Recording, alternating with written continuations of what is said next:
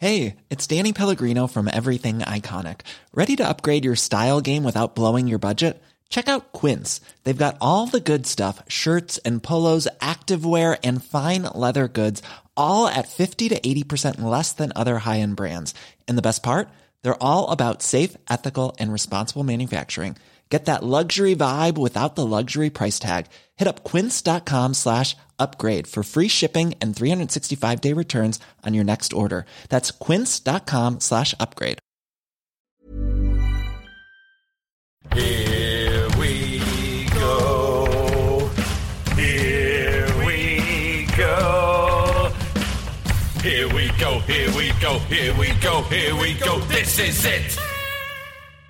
This is Top Flight Time Machine. I am Andy Dawson. Pow, pow, pow. I'm Sam Delaney. So what? This is the first episode of our new deep dive. We are looking into all new Ripley's Believe It or Not 2020 annual, which is in all good supermarkets and shops right now because it's just come out. Great Christmas present.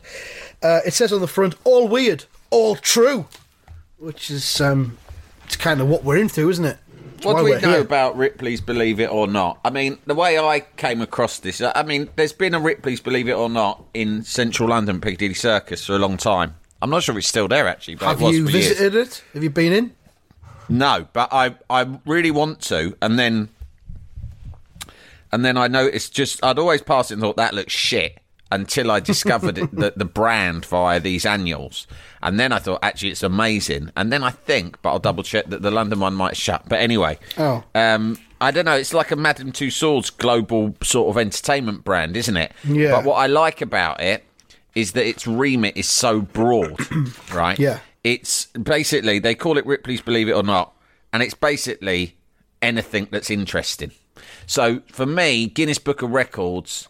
It's all record-based, so some, yeah. But it's always some cunt with the longest beard, right? The Guinness Book of Records... If there was a geezer with a beard made of electricity, that might not necessarily be a record, so it wouldn't qualify for the Guinness Book of Records. Fucking qualifies for Ripley's Believe It or Not, because Ripley's Believe It or Not is the... It's like the fucking sexy punk rock version of Guinness Book of Records. Guinness Book of Records is what Frank Lampard gets for Christmas, right? Ripley's Believe It or Not is what fucking Eric Cantona gets for Christmas. To me, the Guinness Book of Records is mainly full of show-offs and big heads and attention seekers. It's real like, I'm going to do it. Well, you've got a long beard. Why have you got a long beard? Not because I like the way it looks or the way it feels. It's like, because I'm going to try and get someone to come and measure it until it's the longest recorded beard ever made. You fucking cunt. Why does everything have to be a competition? And everybody will look at me. I will get a lot of the attention that I crave so much. And I will get a big gold cup and a badge and a rosette. And I will have an open-top bus parade around my hometown. And all of the boys who said that I was a wimp and would amount to nothing will all have to bow before me. And my beautiful long beard. The end.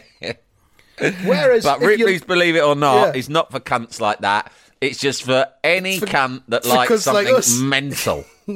It could be produced by nature. It could be man-made. It just is fucking anything that is really makes you go, fucking hell, that's amazing. I mean, just look at the back of the book. That's what they should have called the book. Just look at the back of the book and it just says, man lives in sandcastle for 20 years. Squirrel rescued from toilet. Rainbow lasts for 9 hours. 9 hour rainbow, Sam. And cat has 28 toes. This is what we want. We don't want fucking long beards and the biggest sandwich. And that's what's nice about it. They don't put it in context. They don't try to organise it. They don't try to make out that there's any point to it beyond it just being amazing, right? Man leaves... Like, if you read all those lines again, but in the voice of Sir John Fannypowder, you will then see what the editorial essence of this book is. Go on, Andy, just do it once more, but in Sir John Fannypowder's voice. Man lives in sandcastle for 20 years. Squirrel rescued from toilet. Rainbow lasts for 9 hours. Cat has 28 toes. Believe it or not, dickheads. Take it or leave it. Yeah, all fucking true, though. I mean, you can believe it or don't believe it. I couldn't give two fucks. It's and there. Do what you want with it. And, of course, the book, was written originally by Sir John Ripley in 1862. Yeah, he was. But I really, basically, my son Len had one. There was one at school, and he kept coming back and telling me mad shit. Mm. And I'm like, there. Picture me like a Victorian father, reading the Daily Telegraph, hidden behind it. The only way of knowing I was there was a small plume of pipe smoke, tobacco smoke, come drifting upwards. Are you wearing a top hat and do you have sideburns? Yes. Yes. A distant and aloof Victorian father. And he kept coming in going, Father, did you know there was a man who lived in a sandcastle for 20 years? And I would rustle my paper grumpily and say, I assure you, you have been misinformed. That's impossible. Father, did you know that there was a squirrel rescued from a toilet? Utter balderdash and hogwash. Stop coming home with these fanciful, untrue notions. Father, did you know there was a rainbow that lasted for 9 hours? Where on earth are you getting this preposterous information from? Really must stop being so gullible, my boy. This will do you no good.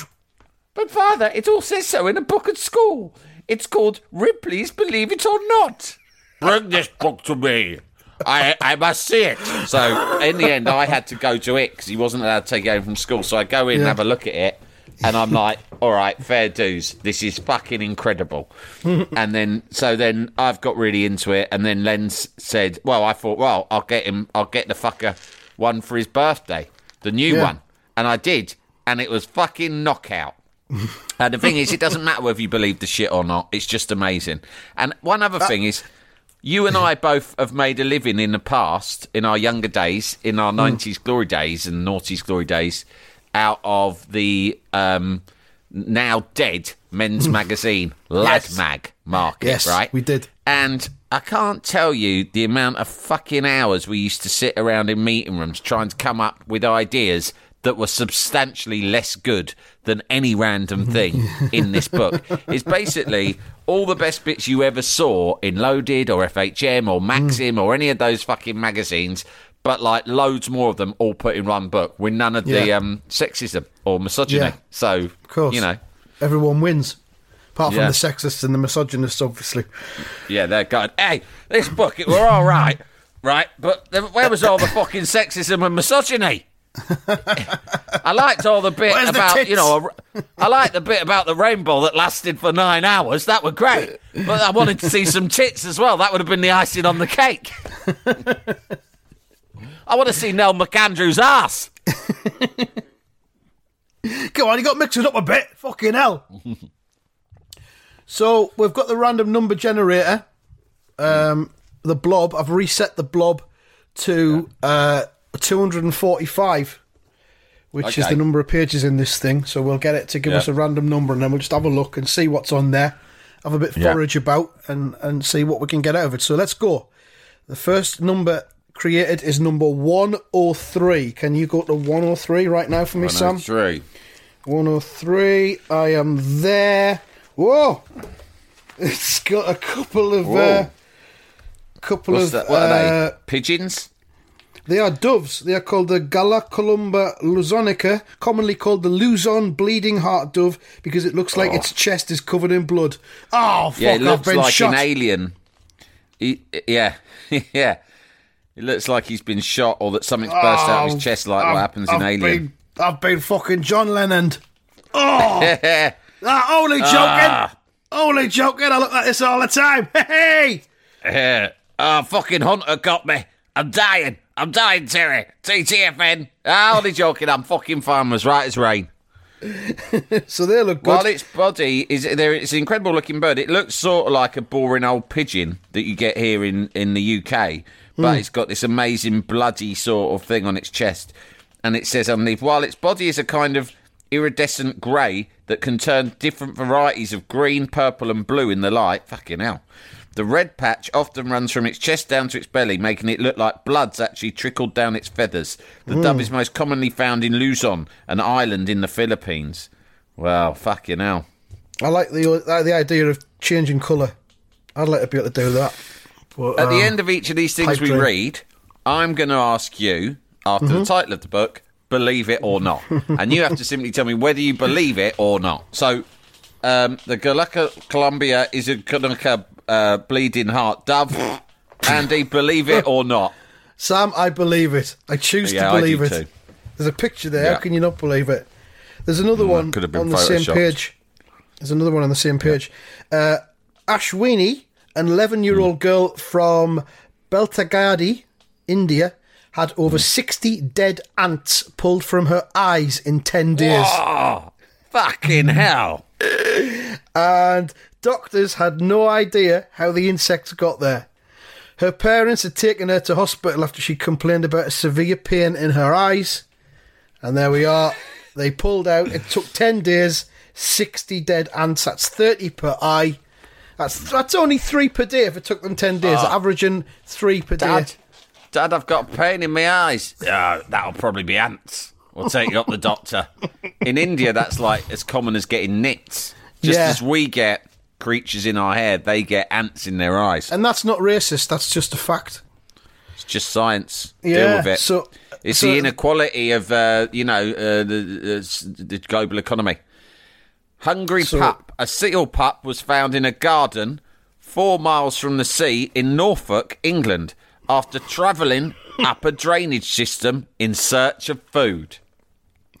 Fucking hell. I'll choose to believe that. 4 miles. It's gone 4 miles up the drainage pipe, through all the shit and piss of Norfolk, which I imagine is quite potent. Mm. You know, and it's gone in search of food. And ended up in a garden. I don't believe it. You don't believe that? How can you not believe that? Do you think they just put that in?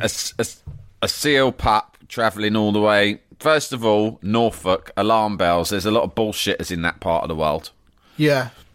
Because they're bored and that's how they pass the time. They're storytellers as a sort of race of people. And also, it's very remote. It's very hard to get into Norfolk. It's hard to penetrate Norfolk, either by rail or road. It's very difficult. But once you're in, Shangri-La. Yeah, yes, and so they feel very detached. So they tell stories to each other all day. And I can just imagine some bored yokel giving it, no, I found out in the field, like yesterday morning, do you hear? I found a fucking seal pup. In the garden? Seal pup? We're about 4 miles or 6.4 kilometres from the sea. How was it getting there then? It's got through the fucking sewage system, I assume. Sewage, hasn't it? Yeah. For food. Come through the piss and shit. Food. And I knew what had happened because the drain cover was up and moved. It had come out.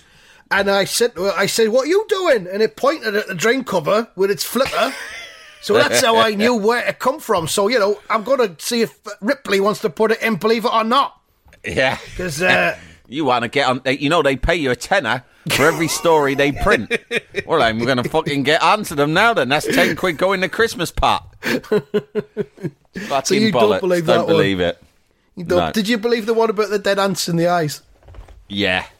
Yeah, that's so ridiculous. It has to be true. Shall we... is there anything else on that page that's everything on the page is good, but I feel that we should go through more pages. We'll do one more because there's this one which has been in the news fairly recently. New York-based performance artist and photographer Ventico tried unsuccessfully to take her emotional support peacock Dexter on a flight from Newark, New Jersey to Los Angeles, California. She bought a ticket for the therapy bird so he could enjoy his own seat, but United Airlines turned the feathered passenger away because of its size. The emotional support peacock. Peacocks are the least appropriate animal for emotional support. They're mental, they are volatile. Yeah. Angry. They are... Greedy. They're just fucking mad. And they cause a big fucking spectacle everywhere they go. You can't put a peacock on a plane because once it starts to decide it's going to fan its fucking arse end out, you're fucked. It's going to be feathers in the fella next to his dinner... Yeah. Covering the screen while he's watching the film. You're just opening your nuts and trying to drink your Bloody Mary.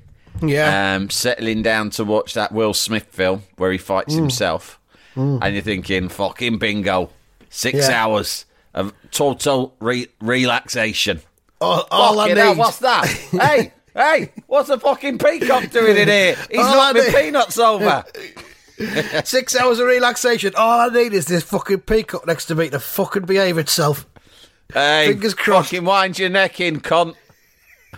No, I believe this. I mean, this was reported in the news, I think, but I think that New York-based performance artist and photographer Ventico is full of shit and doesn't need an emotional support peacock. It's a piece of performance art, basically. Exactly. I don't think the peacock even fucking exists. And the way they leaked it, who in their right mind? You wouldn't even try to book a fucking cat, a really lazy cat, onto an aeroplane. No. So, of course, this performance artist is not. He knows that the peacock's never going to get past security. You can't take a peacock anyway. Although I saw a really funny episode the other day of Modern Family, which has sort of gone off the boil as it goes along. But I saw a really funny one with who's your man who plays Al Bundy, Frasier, Kelsey Grammer. Kelsey Grammer played a cameo role in it. Nice. And he was the former lover of Cameron. Yeah. And he was a former circus ringmaster. And I like it. And they ask him to do something at a family party, and he says, I have to cause a distraction. He says, so I'm going to release this live peacock into your family's garden to cause a distraction. So, and he produces just randomly a peacock from the back of his car. And then he releases it into the garden. It's just like a little family party going on. And I thought at the time, if you're going to release any sort of animal, an animal that's not potentially life-threatening, but is going to be sufficiently fucking scary and volatile to cause a disruption, isn't it? Yeah. Peacock's the perfect choice. Yeah. And as he releases it into the garden, he's hid behind a bush, and he releases it, and he says to himself, yes, nature's kaleidoscope, weave your magic. And that's what it is, isn't it? It is nature's kaleidoscope. Nature's kaleidoscope. I've probably mentioned this before, but possibly my favourite line in any film ever is from The Penguins of Madagascar, where penguins see some leopard seals, and one of them goes, leopard seals, nature's snakes. Says, aren't snakes nature's snakes? Nature's snakes. Yeah, the penguins of Madagascar are funny, aren't they? Yeah, funny bunch of cunts. Always good value. So I believe that one, but I think it's full of shit in its own way. Ventico knew exactly what he, her, or indeed it was doing. It's a great PR stunt. We should do it to raise our own profile, mate. Yeah, like of this podcast. Yeah. We should release a story saying that we're going to be the first podcast in the UK to appoint a peacock as one of the hosts. Yeah. Call it the Podcock. Great PR. If you involve a peacock in anything, it straightway delivers PR. So it does. That's the golden rule of PR, isn't it? On day one in PR school, they'll tell you, if you're desperate, get a peacock in. Get yourself a peacock. Tim Bell, right, he ran all of the PR operations for Thatcher in the 80s. He was a master of spin. And you ask him what his secret was. He said when they were backed against the wall, right, and they didn't know what they were going to fucking do, right, whether it were miners' strike, Falklands, poll tax, any of that shit, he would always release the Downing Street peacock, right? It would cause a fucking panic amongst the press corps, right? And next thing you know, situations calm down. All over the front pages the next day. Peacock mayhem. Yeah. Peacock mayhem in Downing Street. It's that thing they call it, chucking a dead cat under the table as a distraction, isn't it? It's the same as that. That's Lynton Crosby, but he just picked that off of the Tim Bell playbook, which was all peacock based. He changed it from peacock. Never mind a dead cat, right? That's what the kids these days, right? The kids these days, they'll tell you about dead cat. Back in my day, it were a peacock. And I'll tell you what else, it weren't fucking dead either. It were alive, right? Which made it 10 times more difficult to control, all right? But 20 times more effective as a PR device. I think Lynton Crosby originally was going to revive the peacock idea, but then he got a phone call from Tim Bell very quickly. Hey, Crosby, it's Bell here. I hear you're going to use the peacock. No fucking chance, pal. I got it trademarked. Fucking back off. Find another animal. That's mine. Well, I could use a cat. Yeah, that seems about your fucking speed, sunshine. A fucking cat. You dozy fucker. Yeah, you stupid fucking Aussie tit. Get yourself a cat. Yeah. And I'll tell you, here's another tip as well, right? You probably won't be able to handle a live one, so you're better off it's dead. You prick. TTFN, dickhead. Jalapeño. Even on a budget, quality is non-negotiable. That's why Quince is the place to score high-end essentials at 50 to 80% less than similar brands. Get your hands on buttery soft cashmere sweaters from just $60, Italian leather jackets, and so much more. And the best part about Quince, they exclusively partner with factories committed to safe, ethical, and responsible manufacturing. Elevate your style without the elevated price tag with Quince. Go to quince.com/upgrade for free shipping and 365-day returns. Hey, Dave. Yeah, Randy. Since we founded Bombas, we've always said our socks, underwear, and T-shirts are super soft. Any new ideas? Maybe sublimely soft. Or disgustingly cozy. Wait, what? I got it. Bombas. Absurdly comfortable essentials for yourself. And for those facing homelessness. Because one purchased equals one donated. Wow, did we just write an ad? Yes. Bombas. Big comfort for everyone. Go to bombas.com/ACAST and use code ACAST for 20% off your first purchase. Jalapeño. Why do you think we got away, right, with fucking shutting down all them mines and ruining all them lives, right? And people often think, why didn't they take to the streets? Why wasn't there revolution? Why didn't they drag us out by our fucking ankles from Downing Street, right? We just fucking... We totally destroy huge swathes of the fucking north of England, right? Why do we get away with it? Here's my answer. Peacock, right? We knew. Because... when everyone was about, when it were all about to kick off, on the day we were shutting down them fucking big coal mines, right, I released a fucking peacock, didn't I? And the rest is history. We fucking privatised British Gas. Peacock. Privatised the railways. Peacock. Peacock. Released the fucking peacock. Kept the old Jimmy Savile thing under wraps for 2 decades. Peacock. General Pinochet. Dear Jim, please fix it for me to meet a peacock. Fucking no problem. General Pinochet comes to stay, even though he's committed genocide back in South America. Peacock. Peacock. Right, let's have another page, shall we? Let's go back to the random generating number blob. And this time it's given us 223. Quite near the back of the book. Hope it's good. Hope they haven't left all the shit at the end. That's where they keep the adult stuff. 223, and it's about sky art. Oh God, it's an element of showing off to this which I don't like. I don't like this sort of thing. But let's see. Oh, it's an interview with a sky artist, skydiving painter. It's a Q&A. Yeah, Q&A.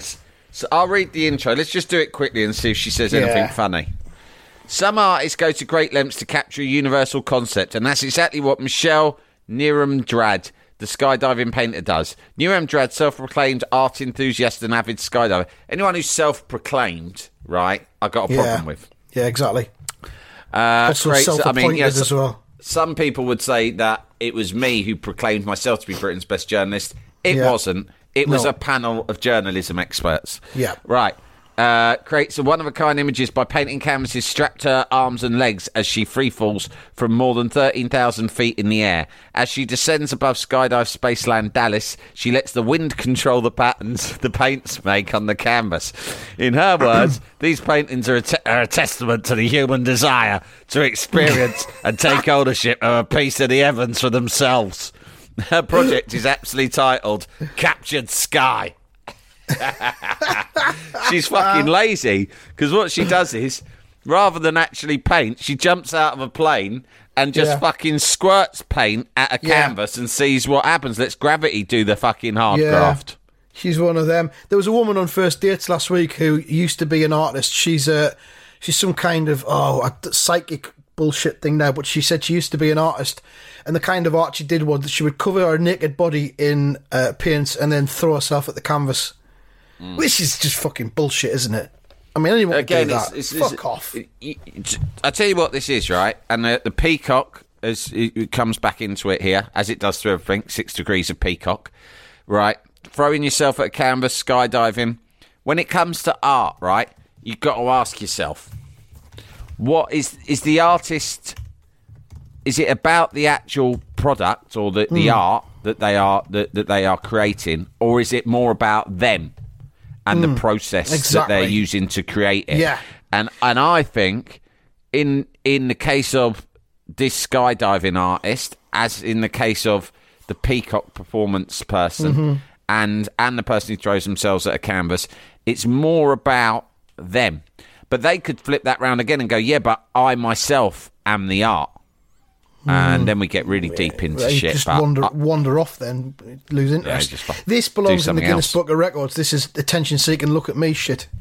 This is not the kind of freakery that I come to Ripley's for. Let's starve this person of the oxygen of publicity that she so desires and craves. This has got emotional support peacock written all over it, this. So we'll snub that. So what was it again? Number 245, wasn't it? So we'll generate another number, and we've got number 97 now, Sam. If we'll just quickly go to 97. Whoa! Ah, good. We have hit a fucking jackpot here, because the first thing you see when you turn on to this spread is a warty giraffe. Giraffe, yeah. It's a giraffe with the with its trademark fuck off long neck. Right, massive neck. Covered. And it is covered in really unsightly, crusty blemishes, or as they've read. What I like is the way that they design this book as well, because they don't fuck about. You open it up and they write headlines. It's like, say what you see. And they've just written across of it, warty giraffe. And then in case you still weren't sure what you were looking at, right, they've written in sort of handwriting style font, crusty growths, and drawn an arrow pointing at them just so you, to make double sure you fucking know. It's really actually hurtful to this giraffe, because if it was a human and you treated it like this, it would be like really cruel and triggering, wouldn't it? Well, look at the expression on its face. It's not happy, is it? It's gutted. Yeah. Be about how many times have you seen a giraffe smiling? They're miserable cunts at the best of times. That's true, yeah. That's true.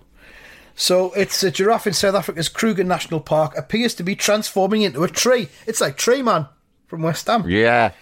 And it's the result of scaly... I'm transforming into a fucking tree here. I'm transforming into fucking Manuel Pellegrini. Jesus Christ. It'll be fucking hair goes on the flop. And it's the result of scaly multiplying growth sustained from the constant pecking by oxpecker birds. Oxpecker birds don't just peck oxes, they'll peck giraffes as well. They'll peck whatever's nearby. We'll peck what we can get, to be honest. They'll fucking peck out us. Any fucking animal that's around. Any zoo animal that's nearby, we'll peck the cunt.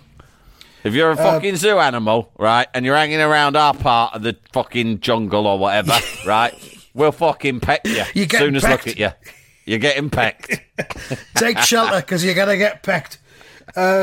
So I think we need to find out more about the oxpecker birds. Oh God, Sam, I've just seen the bottom left hand corner of the page. I know, it's the best sort of picture you can get.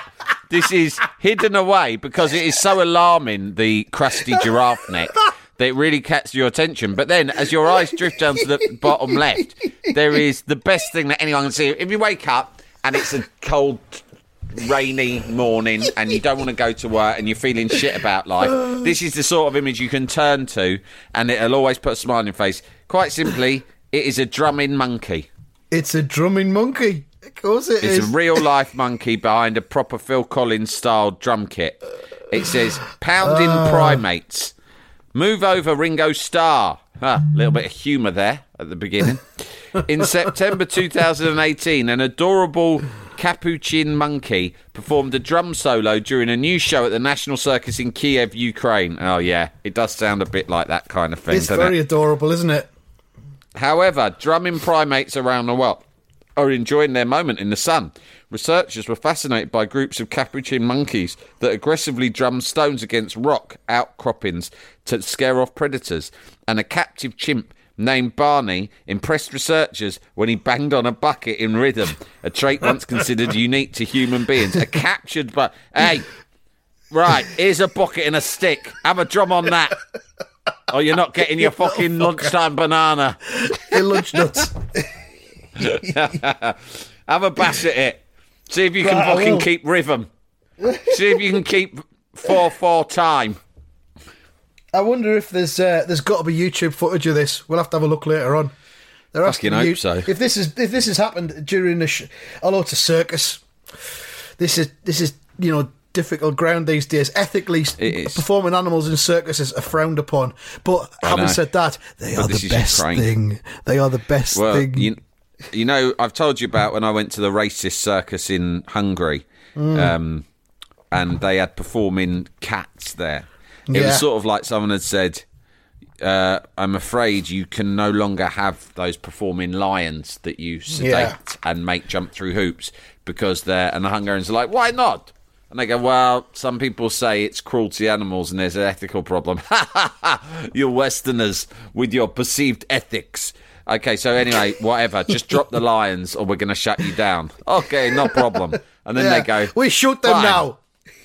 We kill lion.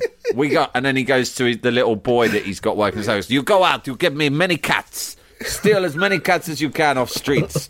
We get the fucking cats to do it. They're not like lions. And that's what they did. They had a fucking herd of these really mangy cats doing sort of, dressed in bow ties and whatnot. Oh, God. And they were walking up and down seesaws and jumping through things. And there was a sort of a woman dressed sexily chasing them around with a stick to scare them.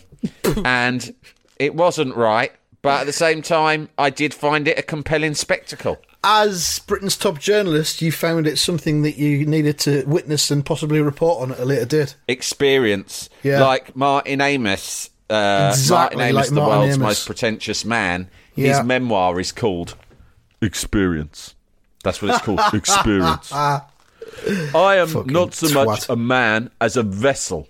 Yeah. A vessel that briefly is transporting itself, propelling itself through a universe, absorbing experiences. I am are the sum of those experiences.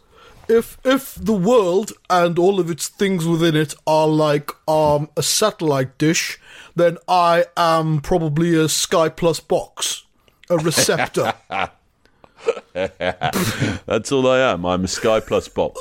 Something that I've heard of, but obviously I don't own, because I would never watch television unless it was a South Bank show about me or my dad. Sir John Amis. Sir John Martin Amis. Did we cover the whole of the giraffe thing or not? Don't know if we got to the end of it. No. We got as far as the oxpecker birds, didn't we? While the strange wart-like mounds have the appearance of rough tree bark, they represent lesions caused by papillomavirus contracted through the constant onslaught of the bird's beaks. They're not pulling any punches here, are they, Ripley's? The constant onslaught of the bird's beaks. No. The hard, horn-like bumps aren't life-threatening, but they could prove itchy to the giraffe. We don't know. They might be itchy. We haven't really done any research and worked it out. We've only got this picture to go on. The giraffe doesn't look happy, so they probably are itchy. And they result in infections if wounds open during tree scratching for relief. So there's no good news there. None of that. It's good news for the oxpecker birds, but they sound like a pack of cunts.